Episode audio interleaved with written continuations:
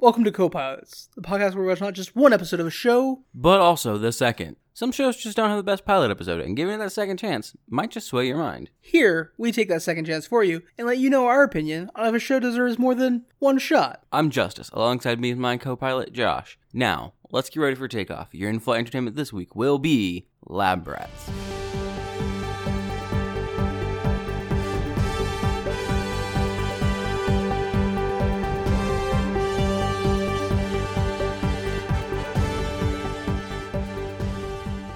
Lab Rats is a 2008 sitcom from BBC Two.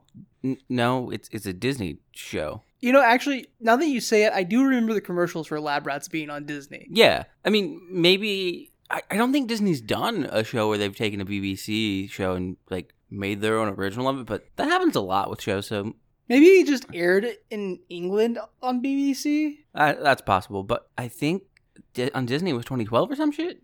That's a weird. I ended up on the Disney Wikia page, so I don't doubt that Disney fans just don't actually give enough shits to like look further into stuff. I had to watch this on YouTube. I could not find it anywhere.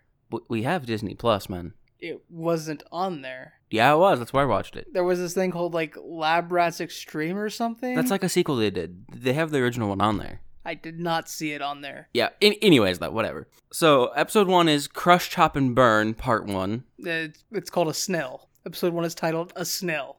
No. Yes. The episode title is actually very obvious by the time you get to the end of the episode.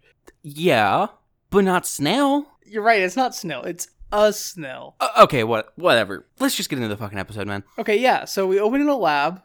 We open on the outside of a fancy modern house. No, there's only two sets. One of them's a lab. There's like three sets. There's a there's a living room, a lab, and a school. There are no establishing shots ever. I don't know what you mean that we open on a house. I would have Sure. liked to see some establishing shots because apparently there's a statue of Dr. Mycroft on a horse fighting a dragon, but You mean Dr. Davenport, right? I said Mycroft. Are you sure his name was Davenport? Because I distinctly yeah, no, it was Davenport. We see like things with his name on it because he owns Davenport Industries. yeah, we see we see things with his name on it because he has a Nobel Prize. His name is Mycroft. Okay, Davenport definitely doesn't have a fucking Nobel Prize. He's a horrible person. But we see things that say Davenport Industries. A fuck That- ton of them. That's the only thing Mycroft has going for him is a Nobel Prize. He won it like 30 years ago and has been coasting off of it forever. That does sound like something Davenport would do. Maybe Disney changed the names and added establishing shots. I don't know. That's insane. Okay, so you said we open on the on the outside of a house. Yeah, we immediately cut into like a man carrying a woman inside and in a bridal carriage and twirling her around and welcoming her So- as Mrs. Davenport to her new house. So I'm gonna guess that's Alex and Kara because they enter the lab right away. Yeah, I would guess so. Yeah, So so Alex and Kara are a couple in the lab rats. yeah, seems that way. Well, is Kara still is her defining tr- straight still that she's stupid and four foot eleven? No, it's that she's the mother of Leo, our main character. There are no children in lab rats. What did you watch? They're not. He's not a child. He's like a young teenager or a preteen. This takes place at a college. There's no college in this, man. I have no idea what you watched. Anyways, I watched fucking Lab Rats like we said we would. yeah, Lab Rats, the BBC original from 2008. When I said Lab Rats, I was talking about the Disney Lab Rats. I don't know what the fuck you watched. I watched Lab Rats. Okay, let's just continue, I guess. So Alex and Kara enter the house, Sure. and now they're married, and their last name is Davenport. Yeah, yeah. And and then Leo enters carrying bags of stuff and drops them all because he's astounded by how fancy the house is. I have no idea who the analog for Leo is supposed to be. I have five main characters. I have Brian. I have five. Sit. Five, kinda six. I have five and a side character. Yeah, Eddy's a side character. Minty's a side character. Okay. Sounds fun. Sounds fine so start. Okay, so we have Brian. He's like a curmudgeon guy. He's fed up with everything all the time. Maybe that's Chase. We have Mycroft, the like middle-aged doctor. Who, Yeah, yeah, yeah. That's Davenport. We've already talked about that Okay, Alex and Kara. Alex is the head of the lab. Uh, that would be Davenport too. Maybe they combined characters. He's the only sane member of the entire group. I mean, people try to argue he's saying he's a horrible rich person. I mean, he, yeah, a horrible rich person can't be sane. Typically, to be rich, you have to be a sociopath. Yeah. And then Kara is just calling her stupid is a little much. She just doesn't understand science in the least, I mean, that's probably true for Tasha, yeah. and she's short. That's her entire character. She's short. She's not short in this one, but whatever. Okay. So after they enter the house and Leo drops his bags, what's what's the general plot then? Because I, I don't think we watched the same thing. Okay, he gets shown a 3D TV.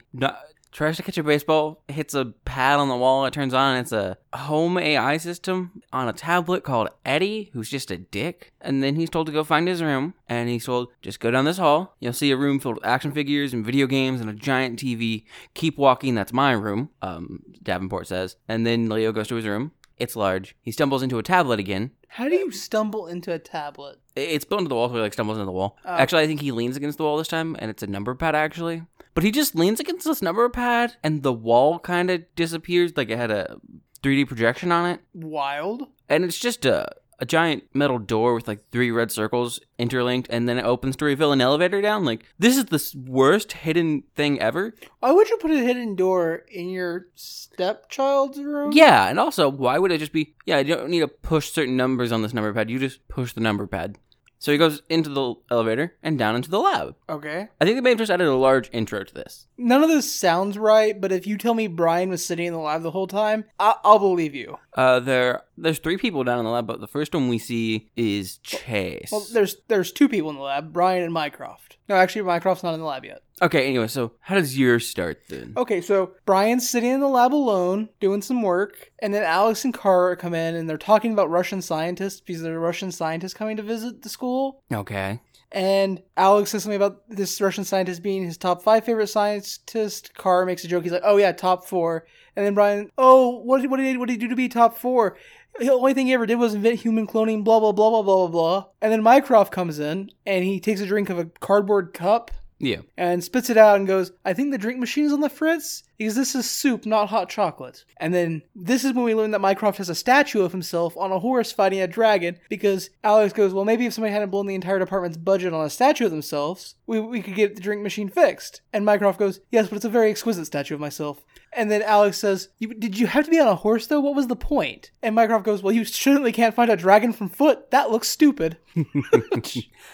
Also, though, how's the drink machine broken? It's still dispensing a hot liquid. It just means someone put soup in instead of hot chocolate, right? Oh, I think it's one of the drink machines with like different buttons, and like you hit one, so you hit the hot chocolate button, and soup came out when there's supposed to be a soup button down here, and you hit the soup. Yeah. Okay, that, that doesn't sound. There should not be a drink machine like that where you can get both soup and hot chocolate from the same nozzle. Well, they're British, so I think soup means broth, maybe. Either way, you shouldn't be able to get savory thing from the same nozzle as hot chocolate. Anyways, at that point, Mycroft sets his drink down and starts looking through the lab, like in a hurry, like pushing stuff over. And Brian goes, "What are you doing?" And Mycroft goes, "I've lost my Nobel Prize." And then we get a bit of banter, and Brian's like, Yeah. Well, where'd you last have it? And Mycroft says, At a conference on deck chairs. Brian res- responds, They have conferences on deck chairs? And Mycroft goes, Not normally, but it was very hot out. Ah, yes. It, it, it's it's funny. Like, I, I, the show. Yeah, I mean, you're. I mean, this version of Lab Rat sounds better than the Disney one. Cause uh, let's see, my next bit. Leo's astounded by the fact that there's a secret lab in his basement. Then he hears a voice, so he hides behind some very, very large yellow barrels. We later learn from the dean that the dragon that Mycroft statue is fighting is also student housing. It's supposed to be metaphorically representative of student housing, or it's actually so large students live inside of it. The second one. That's kind of badass, actually. God.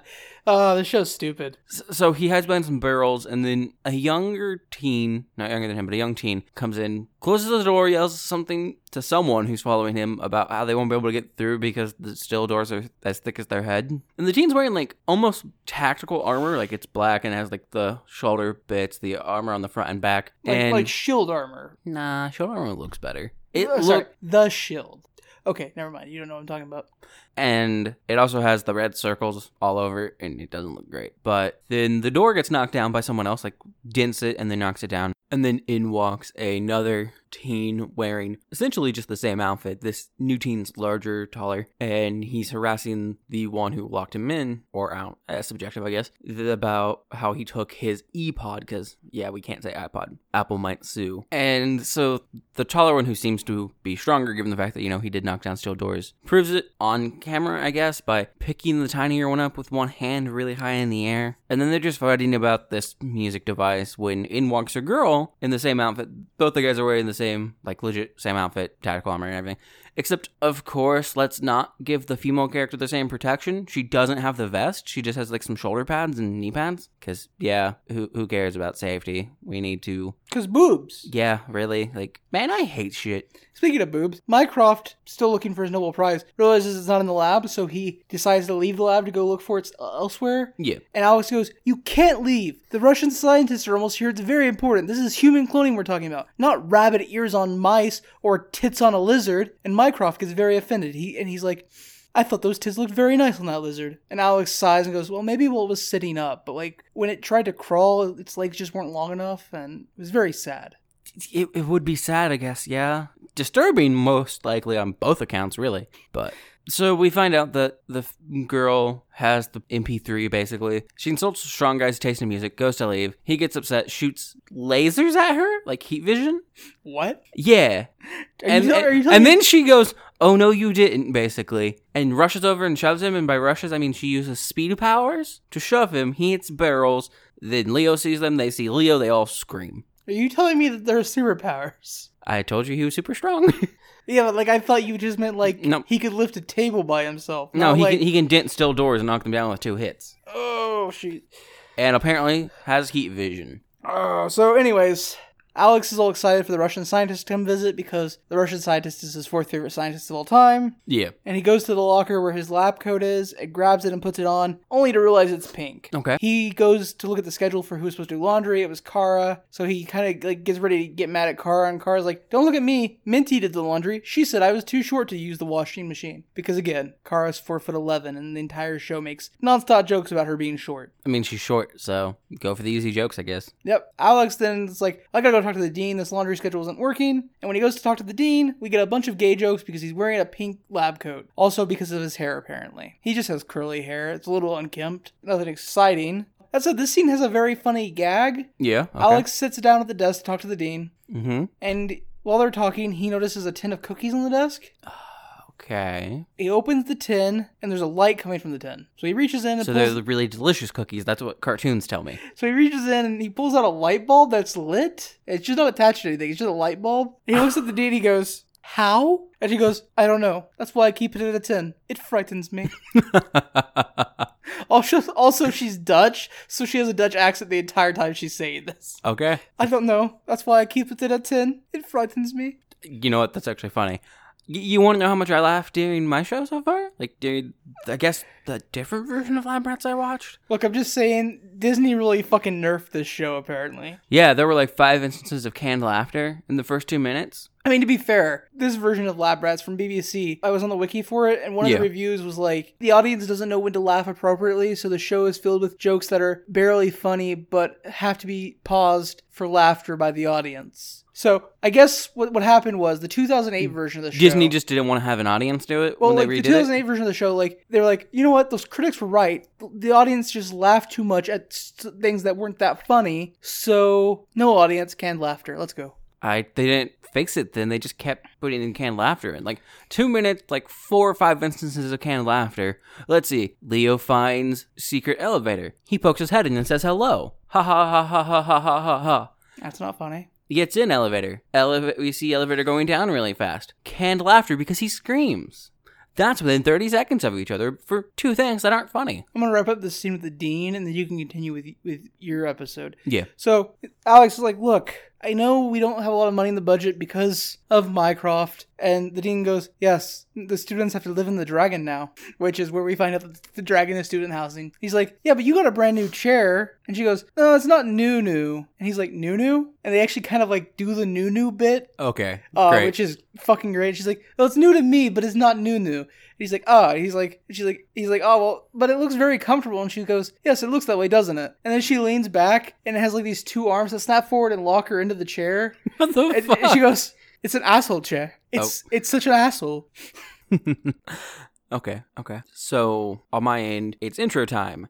My intro was refreshingly at the very beginning of the episode, like before anything. Oh, damn. Nice. It's been forever since I've seen something like that. Very nice. Cool. Let's see. Mine starts with the world's first bionic superhumans. They're stronger than us, faster, smarter. The next generation of the human race is. And then we cut to Leo's voice living in my basement? I have to say, the American version of the show is very weird. Yeah, The, yeah. The the intro for my version of the show is just whistling while an animated rat walks through a lab. Sounds because, better. because you know the show is called Lab Rats. Yeah. See, I get then I get synth actiony spy music with interstitial scene cuts of the show. And there's there's an animated rat in the intro for each of the main cast members, except the dean. She just gets an animated version of herself. She doesn't get to be a rat. I don't know if it's because she's Dutch or, be- or if it's because she's the dean. I think it might be because she doesn't work in a lab.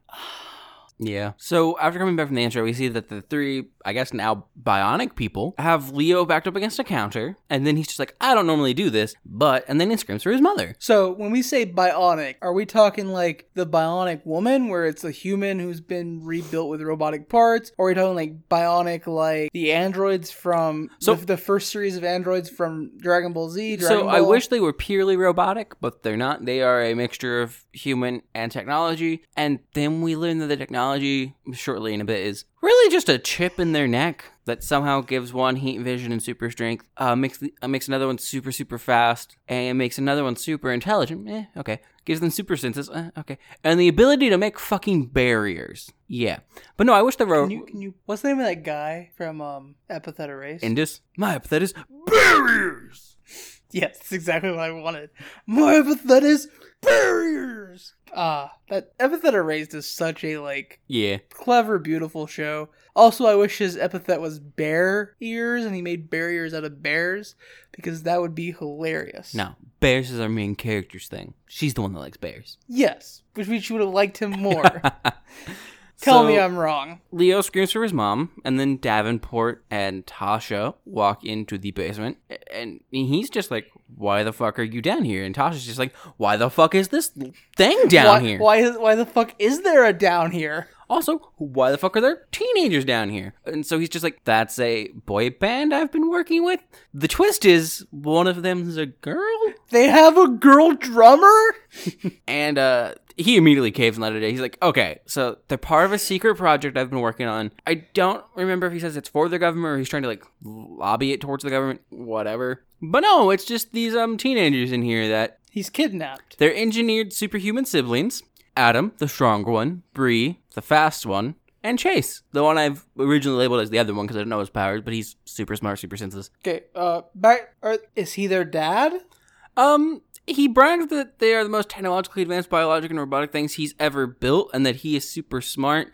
And we do see a flashback in the next episode of them being like toddlers while he's reading books to them about science. So I think he bioengineered people. Is this a like Professor Utonium thing, or is this a like kidnap children and raise and like experiment? I think it's more of a Professor Utonium kind of thing, where he sugar spiced and everything nice them, and oops, there's a bunch of chemical X in the vat. except no oops. Yeah, except the oops was I'm gonna stick a chip in your neck. Yeah, and then raise you isolated in a lab, never to ex- like interact with people outside of it. Well, yeah, because if you're gonna make government super weapons, you don't want to have you don't you don't want them to have empathy. Yeah, because like so he Davenport, you know, explains that he built these people, brags about how smart he is, and probably the best instances in either of my episodes of like just okay parts. Both come from Tasha. Like here, she just looks over at her son, like, "What the fuck did I get myself in- into?" And Leo's just like, "I told you to stay away from internet dating." Kind of amusing. And then so she calls them robots. The three of them get offended. So does Davenport, and he's like,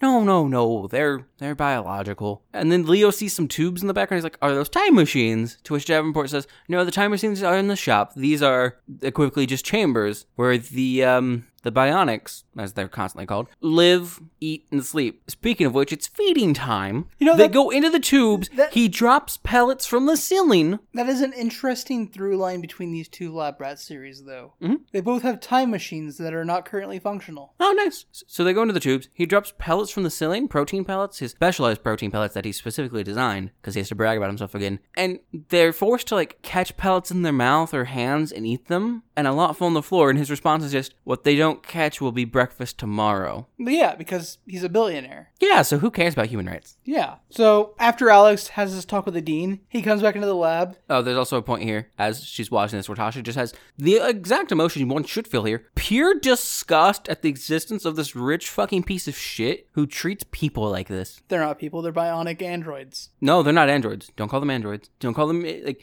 I mean, Android like seventeen and 18 yeah, yeah, but no, Android. it's still too much for them. You have to refer to them as either bionics or superhuman people. Anyways, Alex re-enters the lab and he, he he goes to Car and he's like, "Looks like we're gonna be tightening our belts up. There's no, there's basically no budget for the lab." And then Kara, because remember, her the entire bit about her is she's small, goes, "I can't tighten my belt up anymore. I already have to put two holes in it to make it even fasten." And then she talks about one time when she was in traffic and something happened, and I didn't quite understand because she has a very heavy Cockney accent, Oh. and I fucking can't understand thirty percent of the words she says. But Does yeah. it really matter if you can't understand 30% of the words she says? She has a Cockney accent. It's probably not worth it. Yeah. Um, so Alex, Why I chose to bash on Cockney people? I don't know. Alex suggests that as a way to save money for the lab and like build a budget up, they look into solar power because like as an alternative to electric. Yeah. And Kara is immediately anti-solar power, um, specifically because it takes light eight minutes to get here from the sun, and she doesn't want to wait eight minutes for for, for something to work.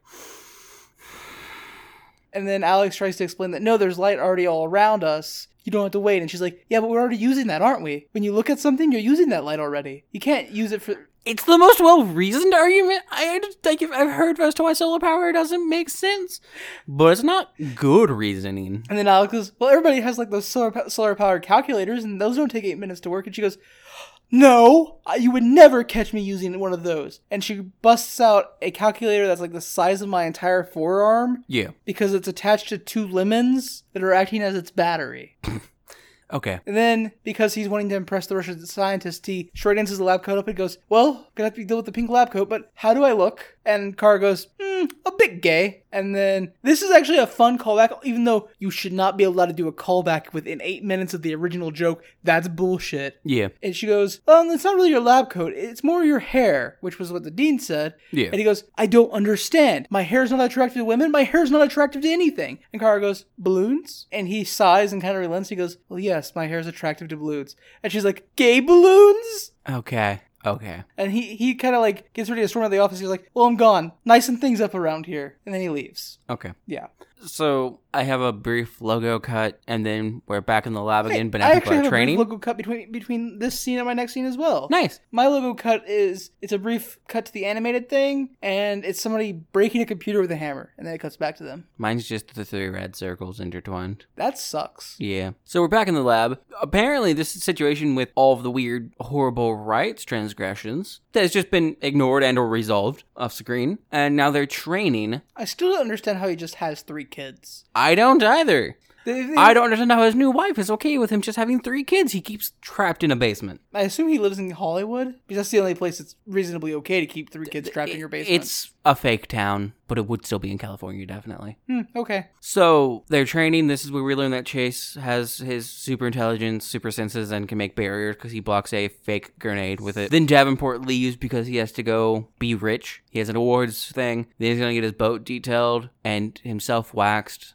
Then says, "Don't judge him." Whatever. It's supposed to be funny. It's not. He's a horrible person, and He sounds like the worst type of human being. Right. So then Leo is talking with the three bionics, and he- they're just talking about school, and they're they're all genuinely excited about the idea of school, and they wish they could go. And Leo's just like, "Why? It's bad, especially if you're the smart kid." And then Chase and them they rib each other, or whatever. And then Chase is just like, "Yeah, but it's better than being here. Here we're just lab rats." Roll credits. End of show. Please, please, in the show now. And it doesn't. And Leo's just like, it can't be that bad. And then we cut to Adam, the smart one, not the not the smart one, the strong one, who is definitively also by every sitcom trope ever, the dumb one, running on a hamster wheel, a giant hamster wheel.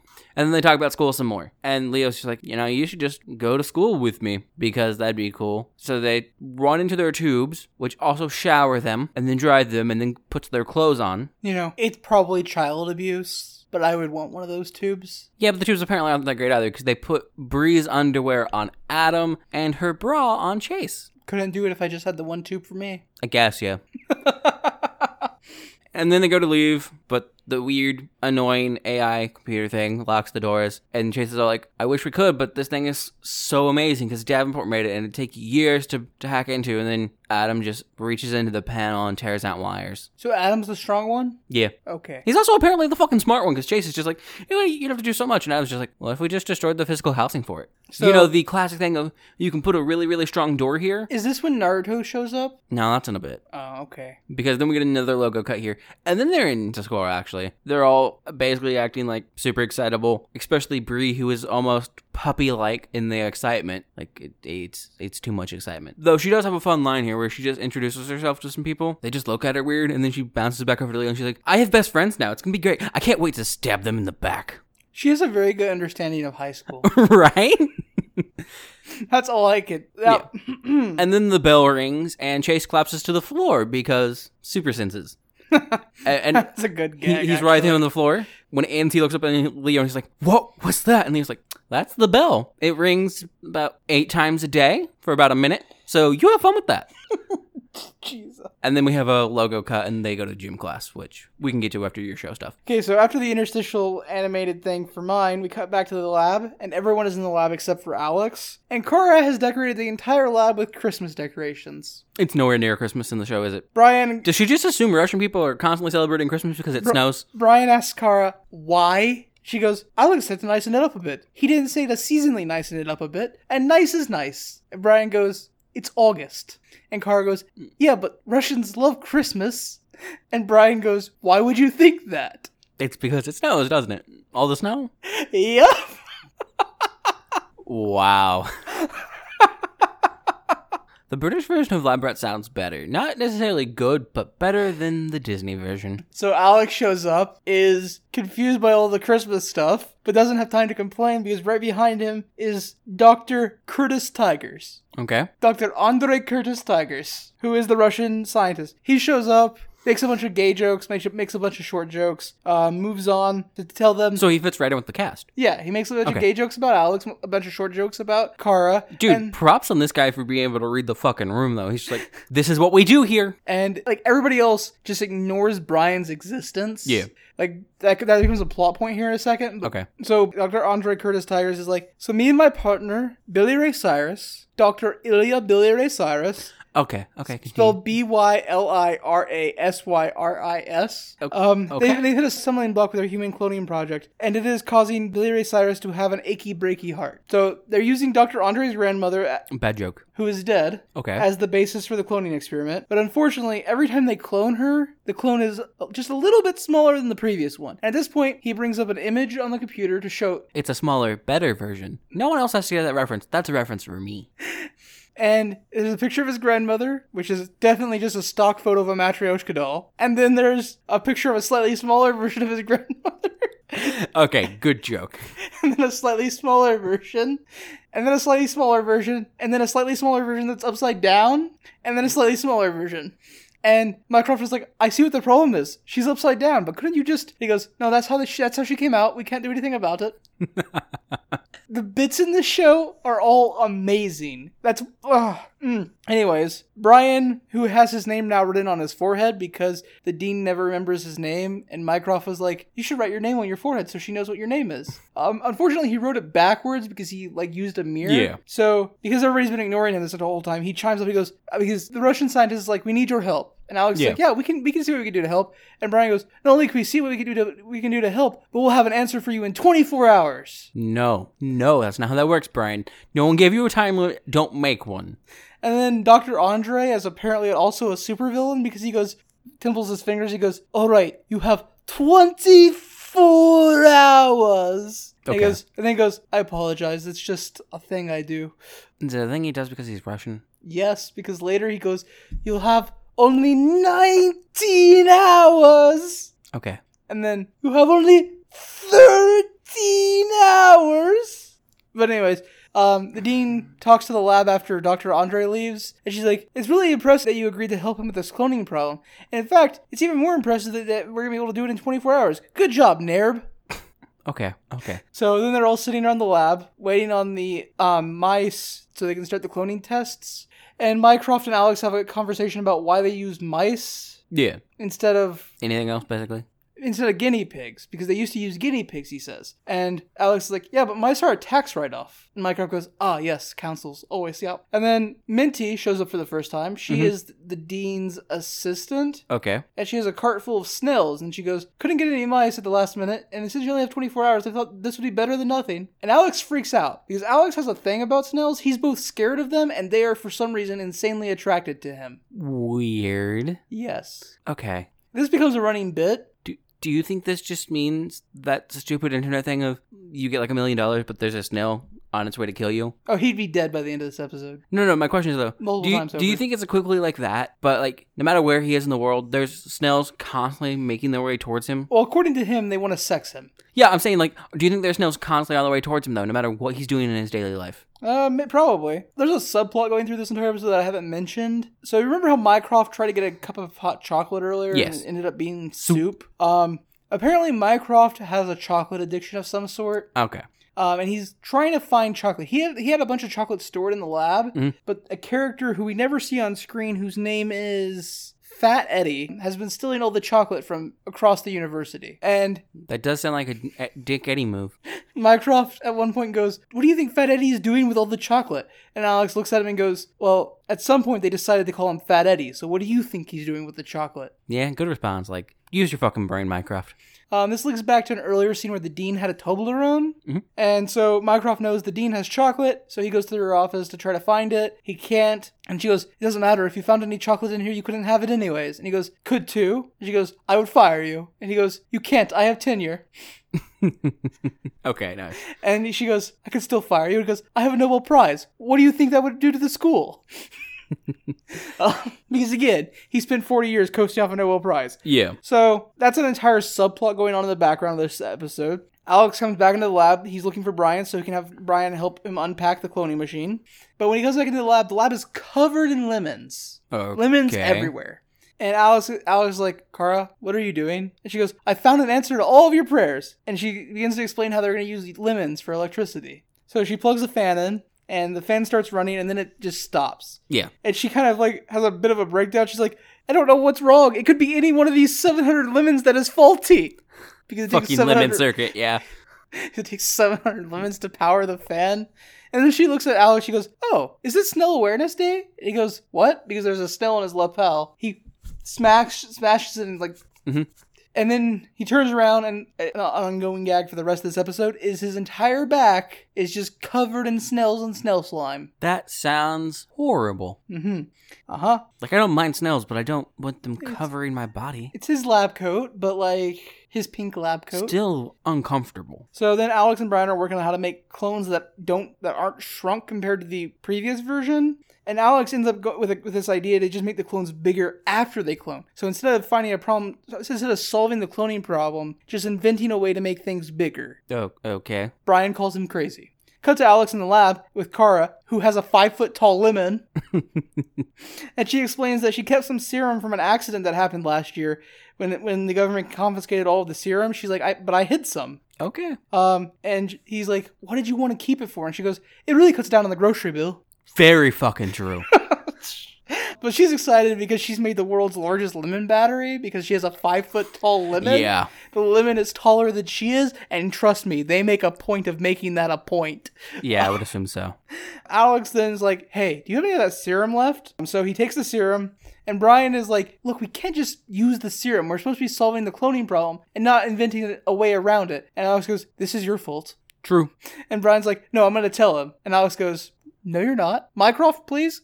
My and Mycroft comes over. He's like, "What?" He's like, "Locker." They nod. They pick up Brian, shove him in a locker, and lock him in the locker, Okay. and then feed him sliced American cheese through the through the slits. I feel bad for him now. The locker was fine, but why would you torture someone like that? Um. So Alex is talking with Mycroft in Mycroft's office, which is a mess. And Mycroft picks up his little nameplate, which is the those Yeah, yeah, yeah, I know what you're talking about. nameplates, Yes. And it dawns on him where the dean is keeping her Toblerone. Oh, yes. So he runs out of his office, and Alex is like, "Well, it's time to go find it. See if I can find the other butt cheek of that snail." And he has a needle with a serum in it, and he goes across to the lab But as he tries to open the lab door, the lab door bursts open. He stabs himself in the leg with the serum, and there's a giant Snell, like Resident Evil boss giant Snell size, Yeah. in the lab now, and his leg starts swelling up. yeah. And the dean and um, he so he yells after Mycroft. and Mycroft goes, "I can't help you. I, I know where the chocolate is," and continues to run off. Okay. Um, then Minty comes by, and again, Minty's the assistant to the dean. He's like, Minty, help me. And she goes, It's a minute after five. I clocked out a minute ago. Under fucking standable. And leaves. And he's like, Brian? And Brian's locked in the Locked in locker. the fucking locker, yeah. he's like, Kara? And Kara has just now turned on from the fan that's now connected to the five foot tall lemon. And the fan is so powerful, even though it's just a typical desk fan. Yeah. But it's so powerful because there's so much lemon electricity that Because it blows that's how electricity works. And it blows her against the wall. She's stuck against the wall. And she's like, Alex! And he yells for Kara. They yell back and forth. Yeah, yeah. And then we cut to the next morning. And this is actually the end of my episode. I just steamrolled you. I realized I'm not even halfway through mine, really. Mine just this episode picks up steam really fast. Um, and the dean is talking with Dr. Andre as they're walking down the hall, and he goes, "It was very nice of you to be able to do this in 24 hours." And she goes, "Yeah, I'm really proud of proud of the lab." And then they turn the corner, and Alex is on the ground, covered in copious amounts of white sticky Yeah, yeah. stuff. And there's a giant Snell down the hallway, and he goes, "Help me!" And his leg is like three times bigger than his other leg. And then the dean goes, "Oh for fu-, and credits roll. Okay. Sorry, I steamrolled you.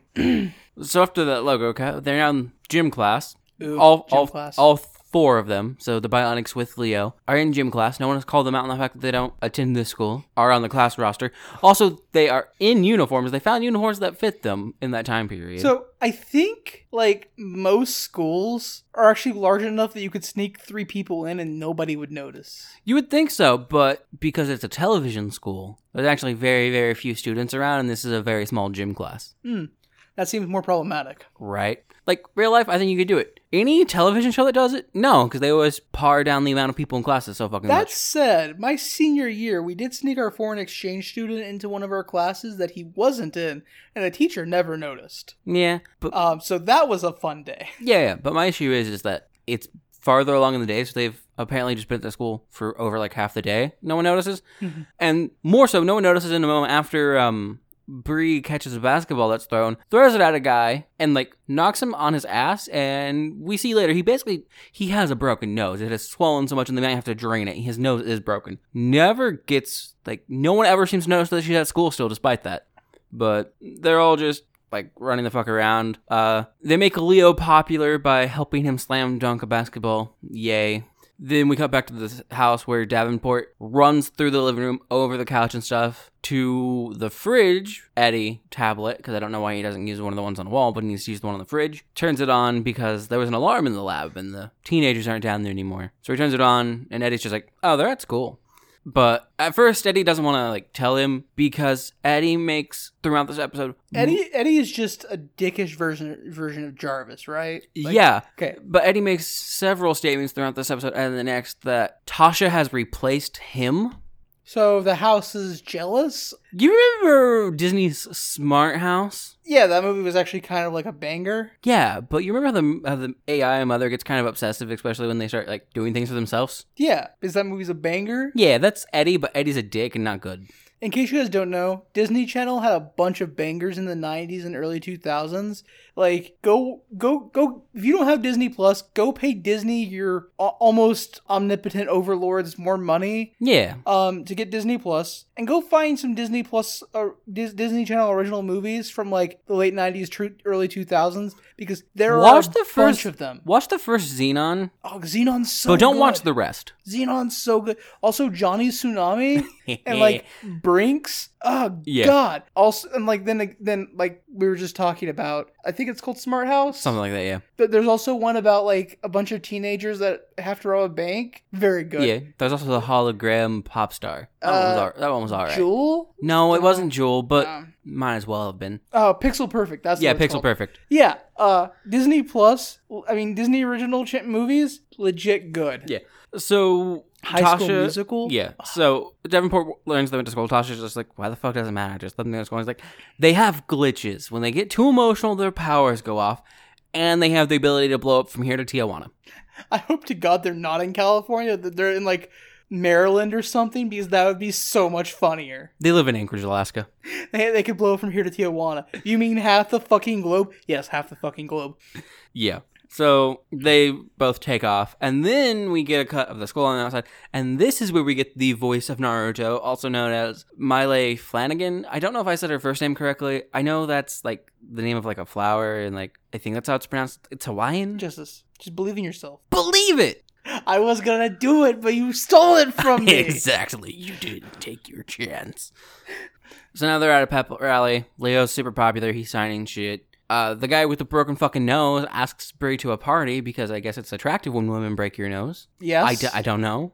Uh, The internet will say yes. I Justice, have you not? Did you miss the entire dummy mommy trend on the internet? I don't internet much. So Resident Evil 8 brought out a weird part of a lot of the internet. yeah, Adam, the strong dumb one, is being harassed by the dingo mascot and is getting really angry, and um, eventually sets the dingo's head on fire with his heat vision. Dingo ate my baby. Uh, Yeah. that- see, that's funny because it's an internet Huh. meme, but it's less funny when you when you find out that a dingo actually ate that woman's baby. If you don't know what I'm talking about, Google "dingo ate my baby." Um, So at this point, it's when Leo learns about glitches, but it doesn't really matter because it immediately happens. actually, is it less funny because a dingo actually ate her baby, or is that more funny? I know it's tragic that a dingo ate her baby, but I think it's more funny. I don't know, man. So people freak out because there's a mascot running around on fire. Uh, cheerleaders have just tossed a person, but they flee because a dingo on fire runs at them. So the person comically falls out of the air. No, Bree goes to catch them, but overshoots. So then they, yeah, they do. But she super speeds, she super speeds across the gym and misses catching someone. that's amazing. Uh, Davenport and Tasha show up. The yeah, yell at them and tells them to get in the fucking helicopter. So he flew a fucking helicopter to the school. get in the helicopter. We're going home right now. God, being rich would be the best. I mean, fuck the rich. Eat, eat them. So then at the house, he's upset, and the first thing he says about being upset isn't the fact that people could have found that they were bionic, that they could have endangered anyone. It's that he had to pay the school 30 grand to keep quiet about it. He has to be a billionaire. He has a secret fucking lab underground, flew a helicopter to the fucking school. That helicopter probably cost like three grand for that flight alone. I was gonna say three grand for a helicopter. Is you have no idea the concept of helicopter cost. No, no, no, for the flight. Yeah, I, I thought Fuel. you. I thought you were talking about the price of the helicopter. I was like, the fuck you mean? No. So he can fuck right off. And, you know, the kids are just kind of mentioning like what they did at school and that it was fun. And like they don't really care. Tasha doesn't seem to be interested one way or another un- until Bree mentions that a guy asked her out. And then she starts gushing over and planning a date. And Davenport's just like, no. Sends them all to the basement, bans them from ever having outside contact with the world. Leo's not allowed to interact with them. I can see that going well for the show. Yeah, so then we cut down to the lab, and another all right line here as they're talking. Adam's just like, "So are all animals just cute girls on the inside?" That's amazing. Because he's confused by what a mascot is. Yeah, let's not give these teenagers any interaction with the outside world. One of them thinks animals are filled with teenage girls now, because you have taught him nothing. That's amazing. Holy shit. So at this point, Chase, the smart one, questions if Davenport really is a genius. Because if so, why the fuck he make Adam so dumb? Good question. So then, as they're commiserating in their misery, Leo shows up downstairs, takes them upstairs because he's hosting a party, the one that Bree got invited to. He's the one hosting the party. Shouldn't that have been like mentioned? At some- Nope. Okay, And they're like, "What if they come back?" And he's just like, "Nah, they're at dinner. It'll be hours." it's not ours. No, they're they mess around in the, at the party for like on screen, like a minute, two minutes. They show back up. Davenport gets upset. Um, decides that the Bionics are going to go to an off facility training site, and um, that's that's basically it for the episode. Cool. So Though uh, uh, Tasha does point out that hey, they're teenagers, not just science projects. Leo's upset because, as Leo says, they are his best friends. But that's just sad, man. You've known them like a day. yeah, sad, Yeah. big sad. Uh, the end of the episode is actually the Bionics are in the lab in their tubes, talking about how it's sad that they're believing. Also, they think Leo's probably gonna miss them. And Adam's like, "Yeah, I really think he'll miss us." Then the camera pans down. Leo's just clutched to his leg asleep. That's also a funny gag. You said your your show had no funny. Look, there's a really r- shitty, douchey rich person who just ruined the show for me. Like, So, what was your thoughts about lab rats? Because um, dude, it's so fucking bad. Especially the unethical treatment of human beings and the horribly rich asshole who runs it all and thinks he's uh, so amazing and perfect. And I guess, that, you- like you point out, there are probably a few all right jokes, but they're played horribly in the show. The, Like, I think me just the- telling the you about the jokes. the visual gag of a cheerleading squad throwing somebody up and then all running away before that person lands will never not be funny in my brain. Yeah, yeah, yeah. But it's bad on screen. Oh. Like everything that I told you, I'm a, I think they're better told as happening than seeing the way this show's done them. Fair enough. I wouldn't. I wouldn't watch more of the show. The show's bad. But you did watch it. more of this show. I did. I had to. Now, for for for lab rats, I I historically don't like British comedy. Yeah. This show is very not British comedy. Like it's obviously a British show, but like it doesn't have the dry sense of humor that British shows normally have. And like in episode two, we get in, we do get a little bit of dry British humor from one character specifically. Okay. But I, I found that if the rest of the show is all like ridiculous humor and there is one British dry humor character, mm-hmm. the show is still funny. So, two things I learned. One, I, it's not that I don't like British dry humor, is I don't like shows where the entire humor taste is British dry humor. And two, Okay. the show is not good, it's just very funny sometimes. Understandable. Understandable. So I think we can both come to one certain conclusion here, though, right? These definitely are the same show. It's not a fucking reboot or a port or whatever, right? No, obviously not. Yeah. Mine takes place at a university, yours takes place in a basement. Yeah. yeah. That is two episodes. Yeah. That is two episodes It's the first.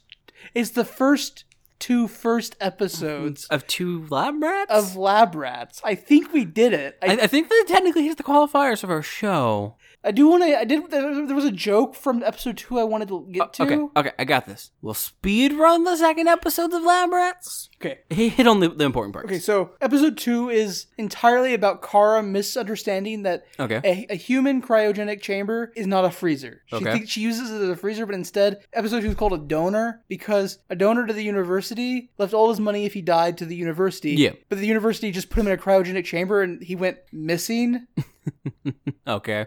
So they have to de-thaw him and then get him back into the cryo chamber because Kara fucked up the, the cryogenic chamber Yeah. by using it as a freezer, opening and closing it all the time. So that's the main plot. The secondary plot is Mycroft finds out that there's a show on, on German television about the top 100 Nobel Prize winners of all time, and he assumes he's going to be on it. But he's not. Um, the issue is he, the, the lab doesn't have access to TV anymore because last time I had access to TV, he bought a bunch of stuff from one of those home shopping networks, and by a bunch Yeah. of by a bunch of stuff I mean three saunas, um, hot tubs, three hot tubs Okay. on the university account. So the lab no longer has TV. So he has to pull Brian into the scam to get TV into the lab by rewriting the, the fiber optics at the school. Okay. So the dean calls Alex to her office because there's a surprise inspection of their lab to make sure it's up to standards. So they have to hide that the donor is not dead and is in fact still alive because the inspector's inspecting the lab. And simultaneously, the dean locks Brian and Mycroft in her office because she doesn't want them a getting TV in the lab again because she's afraid of what Mycroft will do with it, Yeah. and b she wants them out of the way for the inspection.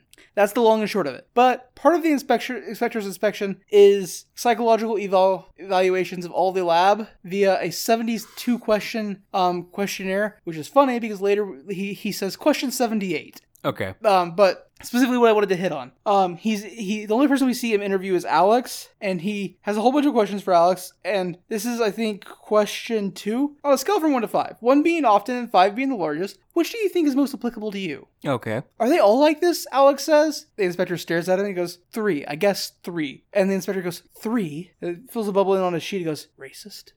Nice. And then we jump forward a couple questions and he's like, Question five. True or false? Five. Um, some general chaos ensues. Uh, Minty's upset this entire episode because apparently, um, Sir Andrew, the donor, was Yeah. frozen in the same outfit she's currently wearing today, which is a pink fuzzy top with purple tights. Um, okay. And she's like, "You can't just replace me by somebody who wears the same clothes as me." Eh. She's got very much Pam energy in this episode, and I love it. Okay. Um, Pam from Archer, if you don't know Archer. Um, we come back to Alex's interview, and we don't get the question this time, but Alex goes, three. And the guy notes it down. He goes, racist again. And Alex goes, oh, come on! Yeah. Very good joke. The end of the episode sees the inspector find the human cryogenic chamber and he goes, This is a human cryogenic chamber. If you have anybody inside it, you're in very big trouble. And Alex goes, Well, you know, appearances can be deceiving. And the inspector goes, Are you telling me it's not a human cryogenic chamber? And Alex goes, No, I'm just telling you that appearances can be deceiving. Okay. So he opens up the cryogenic chamber, but it's all filled with food. Uh, the inspector pulls a piece of pulls a package of food out, reveals Andrew's face, but the inspector's looking at the food. So Alex steps in front of the door, Yeah. so he can't see it. Then the inspector gets a call on his cell phone. It's about his niece's birthday. He's like, "I'll be right there," and Okay. hangs up and runs off. The end of the episode sees Mycroft having hacked the satellite that the, the astronomy department uses to see the stars. Yes. He has hacked the satellite to aim it at a satellite dish in the sky so he can get German television via hooking a smaller satellite onto the back of Brian, who has to stand in a very specific position to catch the bounce off the astro. Okay. Um, and he's using this giant projector that he bought via TV programs. Yeah. He says the best part about this projector is when you plug it in, you don't have to turn the lights off. They just kind of turn off on their own. uh, because it draws that much power. Yeah. It's that big of a Yeah, yeah. projector. So he plugs the projector in. They got the German show starting, and he then goes, "Oh, I need a I need to charge my phone so I can reply to all the text messages of people congratulating me on, on being on this top 100 list." Yeah. And he goes to plug his phone in, and the power goes out because Too much. too much. And then all three of them, Alex, Mycroft, and Kara, go, "Oh, for." And we get credits. Okay.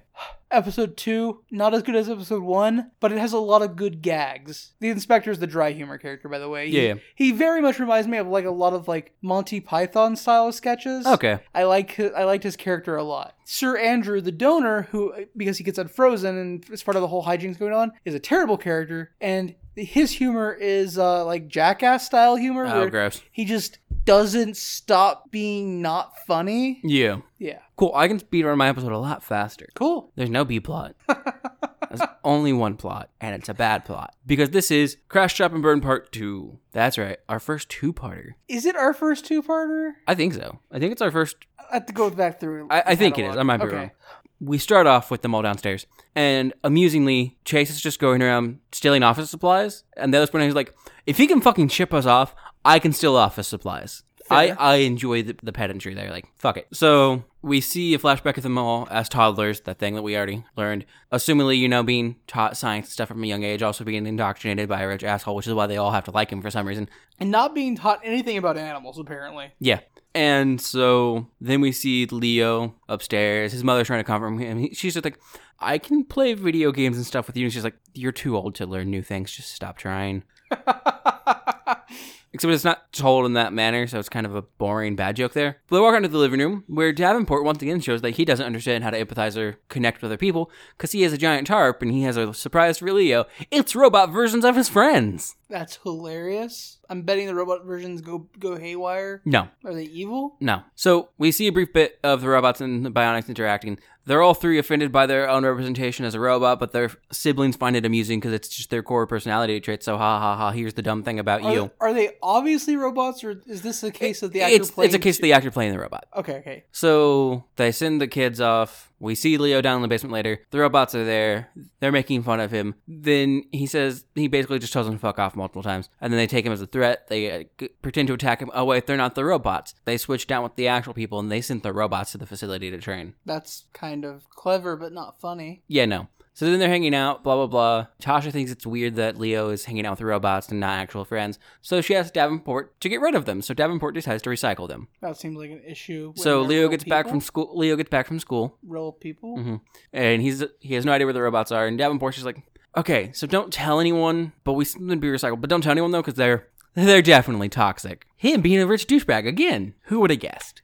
He's also sent what would assumably be high tech robots to just a normal recycling center. Look, I've been to recycling centers. There's no way they get high tech robots and go, yeah, I'm gonna crush that. Yeah, they like go through what you send in most of the time for shit. So the bionics get to the recycling center. They're actually put into the recycling process because Adam's plan, because they went with Adam's plan, was to avoid recycling by like hiding in the recycling truck. Yeah, that makes sense. Mm-hmm. Blah blah blah. They managed to escape, and in the end, Davenport's impressed because they used their powers to avoid being recycled. Hey, maybe you can learn stuff and have an actual life. Okay, you can go to school, I guess, but you have to promise to not glitch and do your best to control your powers, and you still have to do your missions, and you still have to train. I have a question. End of episode. How can you promise not to glitch? You can't. Okay. Your show sounds terrible. Mine was funny. Yeah. Oh, actually, we end on a gag of Davenport. My show also ended on a gag. Yeah, of Davenport, Leo, and the Bionics downstairs, and then we, we kind of just see that. And then we see Tasha and Davenport talking, and she's talking to him about sofa pillows, and he just agrees. And then she says something, and he, starts to spark and stutter. And oh, look at this! Davenport's avoiding both the responsibilities of being an actual partner and responsible as an adult, even for a menial conversation, by replacing it with a robot. Ha ha ha! Funny, he's a piece of shit rich person. You really hate Davenport. I do. He's a horrible, unethical human rights violation. Honestly, he's the one that deserves to be trapped in a tube and fed only pellets. So after two episodes, would you watch more of yours? Only if they trap Davenport in a tube for the rest of the series and only feed him pellets. I might watch more of mine. I'm not like that into it, but there's only six episodes. I've already watched a third of the series. It didn't get it didn't get a second season, or is the Brit or as the Brits called a second series. The one I watched has multiple seasons and a sequel series. Disappointing. Why why did the less good one get a sequel? Although mine's an Uh. award, mine's mine's even an award winning show. Because the one I watched is on the Disney Channel, so it only has to mildly appeal to young children who think it's entertaining, don't understand the horrible socioeconomic repercussions of what's going on in the show. And mine was primetime television. And thus, by indoctrinating them to believe the idea that, yeah, this rich person's kind of a dick, but he's funny, so he's actually really, really great, they can make you think it's okay to treat people like that, and that's okay to lord your wealth above people and treat them like shit because you're better off than them. the award that the British Lab Rats won was worst new sitcom of 2008. Still better than the one I watched. Anyways, I'm Josh. I'm Justice. Thank you for flying with us. If you want to get in contact with us and talk to us about Lab Rats, either the British version or the Disney one, I'm not going to talk to you about the Disney one. We'll only do the British one. I haven't watched it, but I'll only talk about that one. you could reach us across numerous methods. You could reach us at Twitter at Copilots Review. You could reach us at Gmail at copilotsreview at gmail.com. You, or you could even find us on our own website at simplecast.copilots. Or you could even find us on our own websites at copilotsreview.simplecast.com. which has a link to our Twitter, our email, our YouTube, and our Discord. So feel free to hit, hit us up with any requests, any comments, or anything like that on there. And if you would would be so kind as to, however you listen to the show, leave us a five star review, Or a review in general. a five star review, Those are preferable. and we would read that out on the episode and even say your name because we're famous people. So you want us to say your name. Or I guess if you don't want us to say your name, include that in your review and we won't say your name. Also, we're not famous people. Yeah, no. And if even that's like too much or the app you're working on doesn't seem to like actually give you a spot to post reviews, the actual best thing you can do, even ignoring reviews, is refer us to a friend. Because that's all a review basically does. It just refers us to giant entity who might refer to someone else. It refers us to all of your friends, and by friends I mean people you don't know. Yeah. Whereas if you t- told, if you turned to your friend in real life and was like, "Hey, have you heard this of this podcast called Co-Pilots Review? They're kind of not funny, and they they kind of review shows. You should listen to them." Your friend will look at you and be like, That's a horrible pitch, but okay, I guess. "Anyways, thanks again for flying with us. Please fly again soon.